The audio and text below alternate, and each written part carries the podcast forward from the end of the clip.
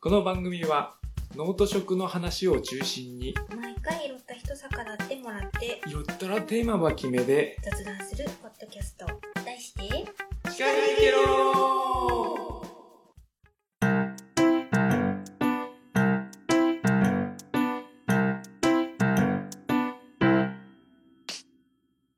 じゃあ、シカヘデチェロ第44回。はいはい。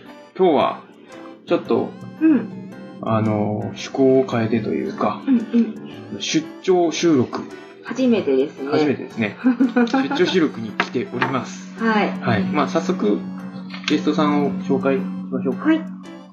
今日はですね、青森県のおいらせ町にある川越せんべい店さんに今お邪魔しています。うん。うん。え、今日実はあのゲストがここのお店をあのやってらっしゃる川越正弘まさひろです。はい、正弘さんを今目の前にね、お話ししてるんですけども、はい、今日はどうぞよろしくお願いします。よろしくお願いします。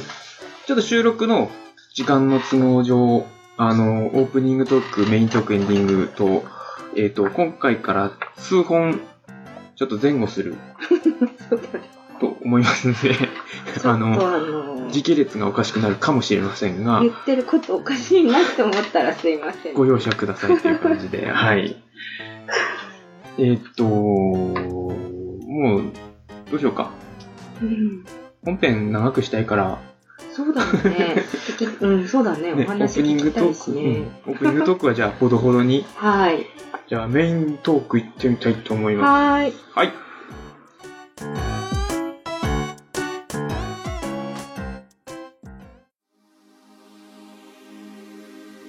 司会できろ。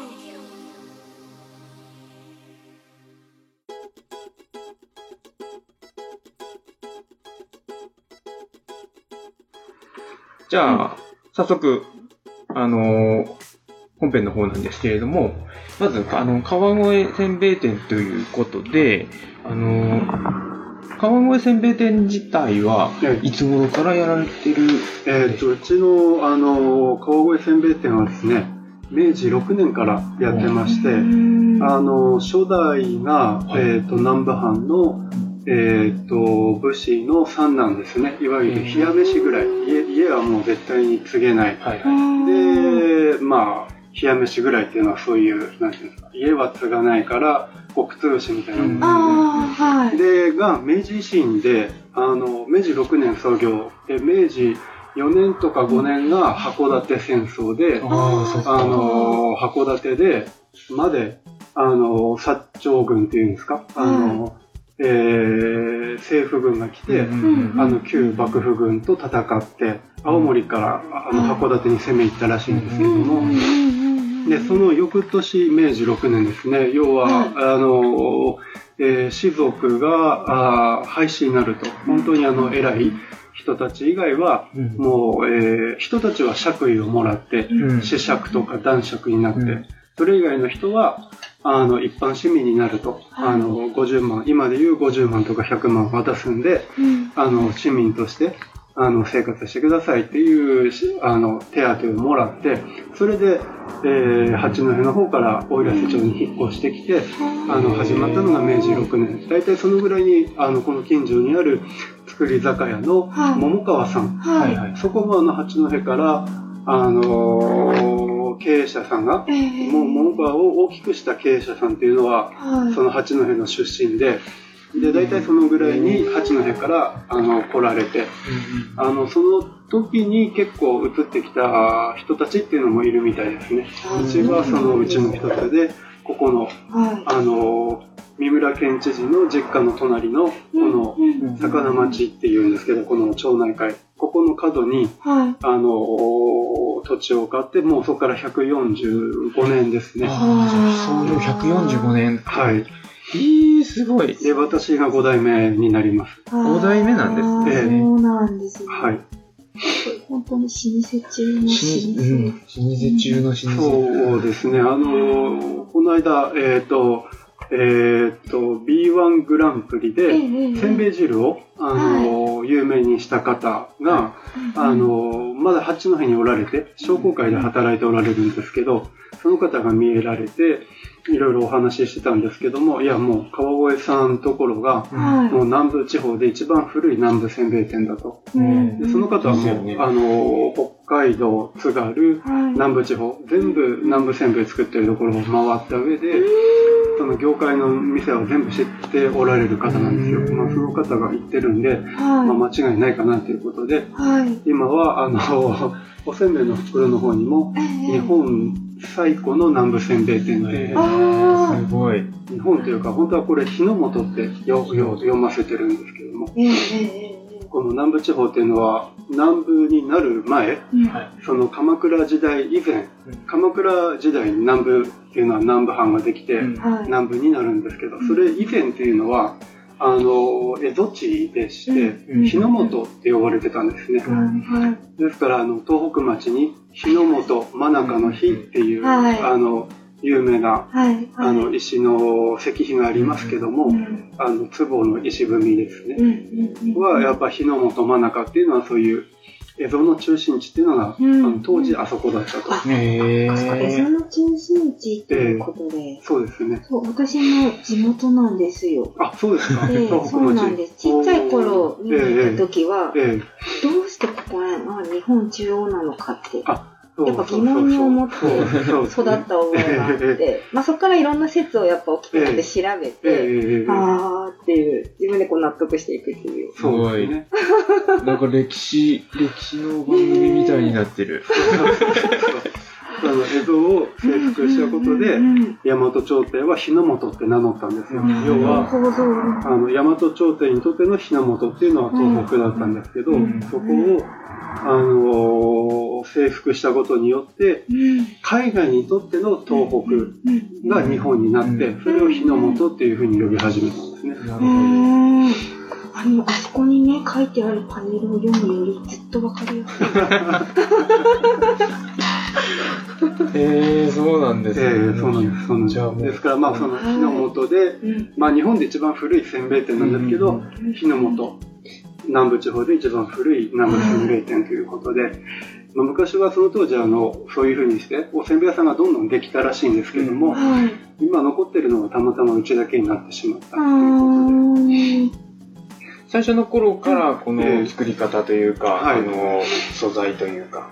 ああ、そうですね。あの、最初の頃から、あの、作り方はちょっと変わってまして、材料は一緒なんです。あの、材料はもう小麦、はい。それから、えーっと、でんぷんが少し、はい。で、あと、ごまとか豆とか、それぞれのせんべいに合わせて材料が入って、まあ、おつゆせんべいなんていうのはもうでんぷんが全然入らずに、小麦100%、こ国産小麦が、あの、100%で、で、えーっと、あとお塩、はうーみたいな、すごいシンプルなものなんですけど、うん。まあ、基本的にはそういった形でやってまして、い。で、えーっと、焼き方はただ変わってます。昔はあの、一丁型って言って。あの、せんべいを一枚一枚、はい。はい、本当の完全手焼きだったんですよ。はそれがあの、初代、えーうちの初代が天吉さんって言って、おませんべいを作った人なんですけい。ど、その初代の時はその一丁型で手焼き。はいはい。で、二代目が、あの、角次郎っていう人で、その角次郎さんの時もまだ一丁型で、これも完全手焼き。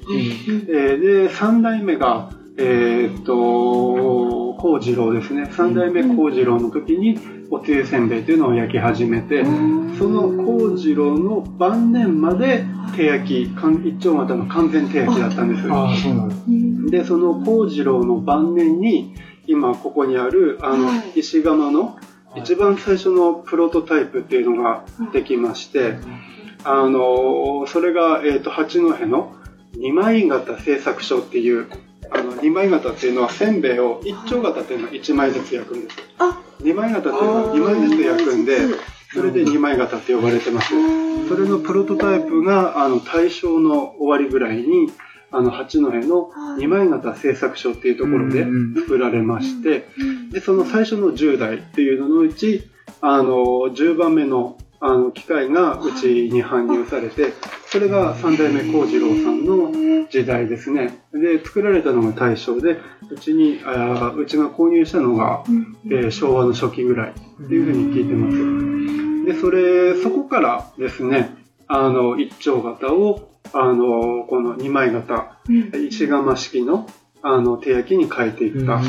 一丁型っていうのはもう炭とかの手焼きなんですけど、はい。石窯っていうのは石窯の手焼きなんですね。じゃあまさに、あの、あれですよね、こう、日本全体が工業化が進んでるそうです時代ね。えええええですよね。えあの、当時っていうのは、その、幸次郎の時代っていうのはちょうど、あの、戦中なんですよ。第二次大世界大戦のあたりで、三代目の。そうですね、三代目の幸次郎の時代っていうのは、はあの、昭和初期、えー大正から昭和初期い。はい。で、あの、第一次、二次世界大戦の時代。で、第二次大戦の時代っていうのは、あのまあ、人が、あ男の人は、あの、兵隊に取られて、で、どんどんどんどん海外で戦争してますし、で、鉄製品っていうのも、あそうのですよね政府が集めて、うん。ですから、あの、せんべい屋の持ってた一丁型っていうのも、ああの、だいぶ、そのそうそう、武器として集められて、材料として集められて溶かされた。っていうふうに聞いてます。まあそういう背景もあって、持ってた一丁型もだいぶ数が少なくなってね。で、戦時中というのは経済も停滞してますから、はい。そんなに千一丁型いらないだろうっていうことで、うん。で、あのだいぶ少なくなってですね。で、せ戦後ぐらいですかね。あの、終わったぐらいに、その、2枚型の、あの、10台作ったうち、えー最後の10台目をうちで購入して、そこから焼き方も石窯に変わってくると。ただですね、あの、焼く設備は石窯に変わったんですけども、はい。その、えー昔から味っていうんですか、うん焼き方っていうか、その焼き加減ですね。焼き加減っていうのはあんま変わってなくて、昔からその、えー処理処理してる、あの、まあ、南部弁、古い南部弁で、なんかその、そうですね。そうですね、その処理処理っていうのがこの、なんていうんですかね、お店の特徴とそういうか。そうそう、そうなんです。うちの、聞いたんです。ええこれはもう、あの、うちのせんべいを買いに来る方っていうのは、その、あの、おじいちゃんのおじいちゃんの代からとか、まあ、私5代目なんで、要はその、おじいちゃんのおじいちゃんの代が初代なんですよ。で、その、おじいちゃんのおじいちゃんの代、おばあちゃんのおばあちゃんの代から買いに来てる方っていうのも結構いらっしゃって、で、そういう方とお話ししてると、はい。うちのせんべいっていうのは昔から処理処理してて、うん。あの、それが、あの、人気があって、あの、ずっと買いに来てるんだと。美味しいから、珍しいから、あの、処理処理のせんべいを食べに買いに来てるんだとはい。いうふうに、あの、そういう、えー、古い話を聞くことが未だにありますね。すごい特徴的な音だよね。まあ、擬音がうん、ね、処理処理って。そうそうあまり聞かない。そうそう、処理処理っていうのは本当古い南部弁で、はいそれこそおじいちゃんおばあちゃんの世代ぐらい、うん今の60代、50代後半から60代ぐらいの世代の方より上じゃないと知らない言葉、30代、40代の人は処理処理って知らない。それより若い人は絶対に知らない。初めて聞いたん。使うこと、なんか、でもシャリシャリとも違うだろうなっていうのは、うんイメージでもなんかわかるんですけど、うんうん、実際使う機会は確かに。もうほとんど、もう、もうほとんどね、おせんべい専用の言葉なんでへー。処理処理。だからもう、サクサクとも違う。そうそうそううんそう。処理処理なんです。パリパリとも違うしね。そう、硬さを楽しみながら、こう噛んでいくと、うん。だんだんこう、処理処理とその硬さが崩れていくような、うんで、こう、小麦の香ばしさと甘さが出てくるような、そういうのが、ね、処理処理っていう中にある。うん。ちょっとその機械関係の話はちょっと後編で聞きたいので、え先にですね、じゃあ、その、まあ、えっと145年から、ええがこう続いてきたわけはいですか。。えその、川越さん自身は、はい。最初からもう小さい頃からこのお店を継ぐっていう形あ、で。いやいや、それはもう全然思ってなくてですね。あの、小さい頃は、あの、前は公務員になると。公務員になれば、特にあの、郵便局員がおすすめだ郵便局員になりなさいって言われて育てられたんですよ。まあ、そのあたりが、あの、他の一般家庭と同じ。まだ見え化されそうてない。そうそうそう。そうですね。なるほど。まあ、その父と母も自営業ですごい苦労して一生懸命働いて、あの、土日返上して、夜遅くまで働いてる後ろ姿を見て育ってたんで、はい。やっぱり自営業っていうのは割に合わないので大変だなと思いながらうん育って、まあ、あの、たまたま勉強ができたもんで、大学入れてもらって、卒業してから、まあ、サラリーマンしたんですけどもじゃ、あもう、その、一回、外に出てというか。そうですね、あのまあ、高校、八戸北高校に行って、はい。で、えっ、と、い一浪するんですよ。あの、高校の時は、ただ、まだバブルがちょうど終わったぐらいで、あの、世の中が浮かれててですね、あんまりあの、危機感のない学生が多くて、まあ、一浪ぐらいいいだろうみたいなことで一浪しちゃったんですよ。で、仙台に行って浪人をして、で、あの、東京のあの中央大学っていうところに入りまして、で、そこから、あの、まあ、普通に4年で卒業できて、就職が神戸ですね。神戸で、あの、商社で働き、雑貨のバイヤーで雇ってもらって、で、そこでまあ3年ぐらい働いてですね、お金を貯めて、で、あのー雑貨のバイヤーしてたんですけど、英語が、大学の入学も英語一教科受験で入って、うん。英語を大学時代もバックパックで東南アジアの旅行してたんで、そうなんです。それで英語が上手になって、で、就職もその英語を買われて、はい。その商社さんに入って、えーです3年やったんですけど、それでもあの実際に海外のあの方、アメリカとかヨーロッパの人とやり取りすると自分の英語不十分だなという思いがどんどん募ってきて、まあ若かったんで、あのもうこの会社辞めて、あの、アメリカに行こうと。アメリカに行こ。う。で、あのあのお金を借り、まあ貯金と、はい。あの、奨学金みたいなのを借りて、はいアメリカに、えー勉強行きまして、で、そうですよ。私立大学の大学院で、あの、修士課程を卒業して、で、日本に戻ってきて、今度、あの、また、貿易関係の、鉄鋼関係の会社の貿易部みたいなところで働き始めて、で、それが3年ぐらい大阪でやったらところで、あの、川越さん、シンガポールに、うんあの、えー、取締役を募集してる会社があってお、系列の会社でうん、ちょっと応募してみないか、声かけてもらって、で、面接に行ったらば、あの、即採用ということで、で、そのままシンガポールに行きまして、で、シンガポールで取締役を4年くらいやったんですかね。それで終わって、あの、日本に帰ってきて、あの、海外事業部の、あの、なんですか、経営部門みたいなところに行って、で、あの、東南アジアの6個の現地法人と中国とか、あとヨーロッパとかアメリカのいろんな現地法人とのやり取りとか取りまとめをする仕事をして、はいし始めたんですよ。はいはい。それが3年前ぐらいで、あ、あ、そう今かなんですね。最近の話。で、でそれで、はいあの、やっと日本帰ってきたなと思って、まあ、里帰りして家に、あの、はい。奥入瀬町にはい。お盆かなんかで帰ってきて、はい。で、父と母と、まあ、いろいろ話してたらば、うんあの、実はもうせんべい屋を畳もうと思ってると。もうあの、手も動かなくなってきたし、肘とかも、やっぱりあの、せんべい焼くのって結構肘とか、はい。指の関節とか、いろいろ使うんですよ。うん。で、そういうせんべいを焼くっていうのをもう50年もずっと続けてきて、うん。父と母も、あのもう父が今80歳、母が74歳ですから、あの40年も50年もせんべい焼いてきて、もう体がすっかりダメになったと。もう続けられない、やめるっていう風に聞いて、で、まあ私そういう風にあの、いろいろ海外とか行って、で、あの、会社を、の経営を、あの、見たりとか、いろいろそういう経験積んできたんで、はい。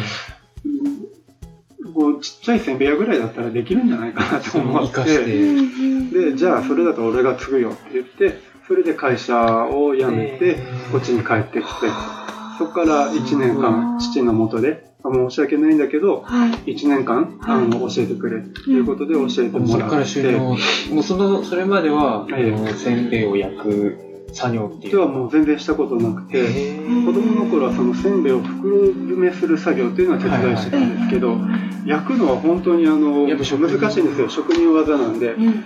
このい石窯が500度以上で、はい。焼くこの焼き型も200度ぐらい。うん。で、焼き上がったせんべいも200度ぐらいあるんで、うんすごい、それを、ものすごいあの、3秒に2枚ずつ焼いていくんですよ。うん。この石窯の中をうん2枚型っていう型がぐるぐる、うんあの、60個ぐらいついてて、それを3秒に1回、こう、パカってこう、うん。開いて、それを、あの、取って、耳を払って、次のせんべいの餅を入れる。これを3秒に1回やるんで、すごい大変なんですよ。なるほど。だいぶ、で、それをやりながら火加減とか、はい。焼くスピード、あの、その3秒に1回を2.5秒に1回にしたり、3.5秒に1回にしたり、うん速さも調整して、ただそれでもあれですよね、石窯をの中を通るわけですから、そうです、そうです。速さ変えちゃうと、そのはい焼き具合みたいなのが変わあ、そうれ、が、そうそう。ただ、あの焼いていくと、同じ火加減で同じ速さでやってても、うん。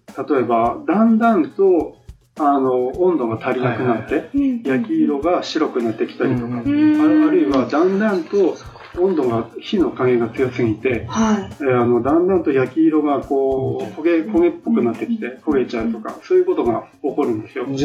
そうすると、そうです。そ火を強めたり弱めたり。はい。で、それだけだと、あのーすごく白っぽいとか、すごく焦げっぽい時には、それだけだと調整が不十分なんで、早め早めのそこを今度この速さを速くしたり遅くしたりして、ああ、なるほど。あのー白っぽい時はゆっくりにして、うんよりよく焼けるように。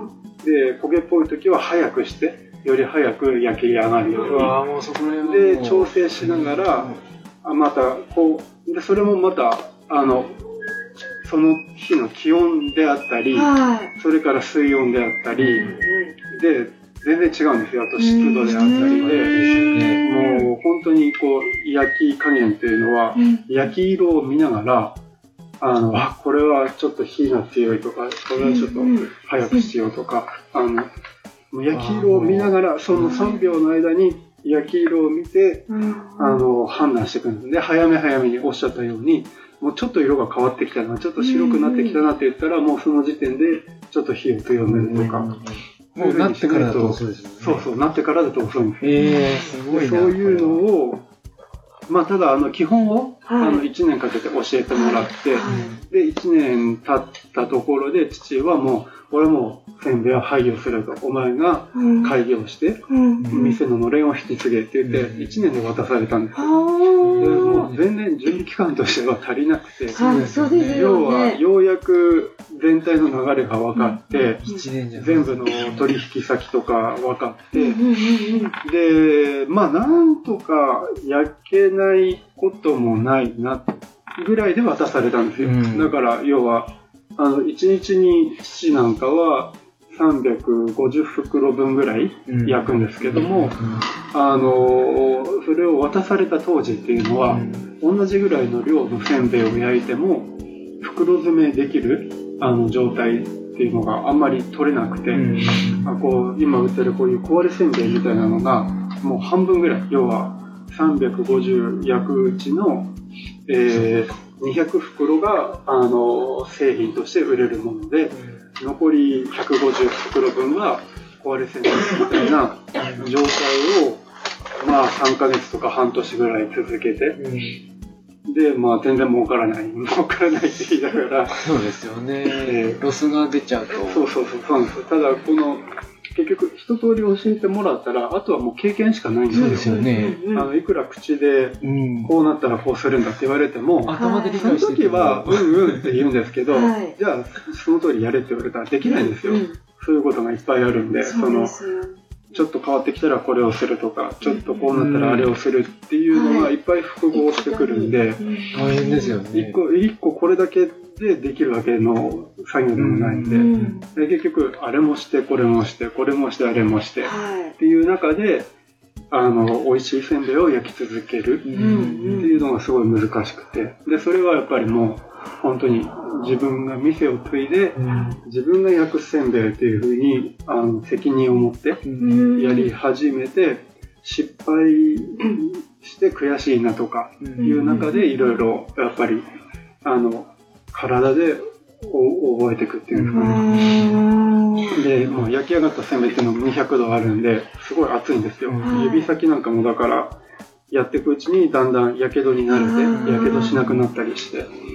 あーなるほうんど。体もまだ、そうそうそう。もうね、そうそう。最初はだから、この、最初にこれで焼くときに、これは手袋履いて焼いたらダメなのかって、親父にはい。一人で聞いたら、そんなこと聞いたことない。そんなせんべい見たことない。それやっぱりその手の微妙な感覚というか、そういうのも大事になってくるってことあです手で触って、焼き色を見て温度を判断してっていう部分もあるんで、やっぱり熱くても手で、素手でやらないといけない。まさに職人そう技。全然違うと、あの、おばあちゃんの方がやっぱ油に手入れて、うん、ああ。はいはいはい。もうそれに近い感じ。ねそれに近い感いや、それこそうん、ちょっと脱線しますけど、うんあの、うちの嫁さんのはい。お母さん。が茶碗洗いをするんですじ。よ。その後に手を洗おうとすると、うん熱くて手が洗えないっていう。それもやっぱり手の、なんていうんですかね、あそうそうの、皮の厚さとそうそうういか、そうそう。そういうのがうん。ね、違うっていう。おばあちゃんが作った団子はなぜか味が違うみたいなその微妙なね、そうそうそう。微妙な握りの強さみたいな。うんうんうんうん。職人技だね。うん。一年でってすごい。ちょっときついなぁ。ようやく全体が見えてくるぐらいそうそうですよね。そうそうですね。で、予約作業が少しできるかな、できないかなぐらいで、まあ、ただ、父と母ももう限界まであそうですよね引っ張ったんで、んもうこれ以上無理だ。なるほど。うんちょっとね、壮絶な、あの、経歴というか、そのあたりもいっぱい移動してた。そのあたりもちょっと聞きたいんですけれども、はいちょっと時間も時間なので、うんちょっとあの、最後に、今回の最後にちょっと聞きたかったのが、はい。今後、この、どういう風な展望というか、どうええいう風にしていきたいな、みたいなのは？あ、そうですね。まあ、あの、えっ、と、手ごね石窯手焼きが特徴なんですよ。ですから、で、今、あの、世間のおせんべいっていうのは、どんどん全自動になってってるんですよ。あの、これはもう手ごね石窯手焼きの対極にあるようなもので、ね。あの、機械に粉入れると袋詰めまで完成する。そういうおせんべいが今スーパーに並んでて、あの、コストも安くて、うんあの、利益率も多いんで、みんなそっちの方を扱いたがるんですけど、うんまあ、うちは、そういうのは、あの、面白くないなっていうか、まあ、そういうせんべいは美味しくないな。実際にあんま美味しくないっていうか、あの、そうですね味が違う。美味しくないっていうと語弊があるんですけど、あの、味が違うんですよね。はい。そういう、あの、電自動のせんべいっていうのは、えー、弾きを出さないことを目標にします。うんで、うちは、あの、逆に、弾きが、あの弾きっていうのは弾きっていうのは、この、あの、弾いたせんべい、要は B 品ですね。うん。あの、製品としては不十分なせんべい。になることを恐れずに焦げる手前で焼くんですよ。で、その、全自動のせんべいっていうのは焦がさないように白く硬く焼き上がるんですよ。そうだ。要は確かに。あの、えー焦がさないようになす焼くっていうと温度が低くなるんで白く焼き上がる。なるほどで、なおかつ温度も低いんでうん。水分も飛んでない。うん。そうすると粗熱が取れた後の食感っていうのはガリガリボリボリ、すごく硬くなるんですよ。で、粉っぽい味も残る。でもちろん硬いのが好きな方はそういうおせんべいがすごいいいっていうことで、はい。そのまま、あのー好みに合うんですけども、うちのせんべい処理処理してるのは、やっぱりこの石窯で焦げる寸前で焼き続けるんですよ。これはあの、どっちかというとパン屋さんに近くて、パン屋さんなんかも、あ。の、勉強、職人として勉強しに行くと、焦げる手前で焼き続けなさい。で、その白いやつっていうのは失敗だよって言われて、うん職人さんを育つんですよ。まあ、同じ小麦粉なんで、そこが似てて。うちはもうちょっとあの、トーストを焼いた時に焦げ色がつくみたいな、ああいうきつね色っぽい風味、えーをすごい大事にしてて、焦げる手前でずっと焼くんです。そうすると、あの、小麦も風味が上がるし、甘みも出るしう、ん。あの、粉っぽさがなくなるし、で、処理処理して、あとあの、入れてる材料、ごまとか豆も、あの、すごく風味と香りが良くなる。なので、うちはそういう処理処理した、あの、手焼きにこだわって、焦げる手前で焼き続ける石窯の手焼きを、あの、焼き続けたいなと。これはやっぱり、あの、全自動にはできない、あの、出せない味なんで、はい。まあそういう全自動のせんべいが増えていく中で、やっぱりあの手ごね手焼きの、うん。あの処理処理したおせんべいを、あの焼き続けたいし、できればこれを6代目にバトンを渡していきたいなっていうのがなるほど。今後の展望ですね。あいいですーね。うん、応援したいと思う。うんうんねじゃあ、そろそろ終わりなので、その、川越さんのせんべいを手に入れたいってなった場合、はいちょっと、その、県外の、えあの、うちのリスナーのことをケロナーって呼んでるんですけど、え はい。県外のケロナーさんたちも聞いてるので、はいええその食べてみたいなって思った時、はいなんか手に入る手段ってありますか？は、えっ、と、あの、えー現状ですね、Facebook のホームページからメッセージをいただくっていうのが一番、あの、確実直に。接ええ。連絡して、その、はい。何ですか、あの、送料とはい。商品のお題を。そうですね。ええええ。なるほど。はい。で、あの、ご連絡いただければ、はい。その、ファックス用の注文用紙っていうのを、あの、PDF ファイルでお送りしますんで、まあ、それを印刷してもいいですし、それであの、あの、見ながら計算して、ああ、じゃあこうなるなって、あの、前金で入金していただければ、あの、入金確認次第、発送準備に取り掛かりますんで、なるほど。わかりました。じゃあ、それは、あの、さあの、この配信上げるときのブログにでも、えあの、Facebook とか、え、はい。リンク貼っときますので、はい。あの、欲しか、欲しくなった方、川ぜひ越せんべい店さんではい Facebook ページをえ検索すれば。大丈夫ってことまあもちろん近場の方はうんお店に来てもらって、はい。あの、直接ね、話を聞きながら、そうですね。あの、えうん。買ってもらえれば、はいうんはい。ということで、うんいいかな？いいね、県外の人も買えるのは嬉しい。なんか食べてみてほしい。ね。うん。はい。じゃあ、今回こんな感じでいいかな？はーい。はい。じゃあ、川越せんべい店、川越さんでした。ありがとうございました。はいはいありがとうございましたた。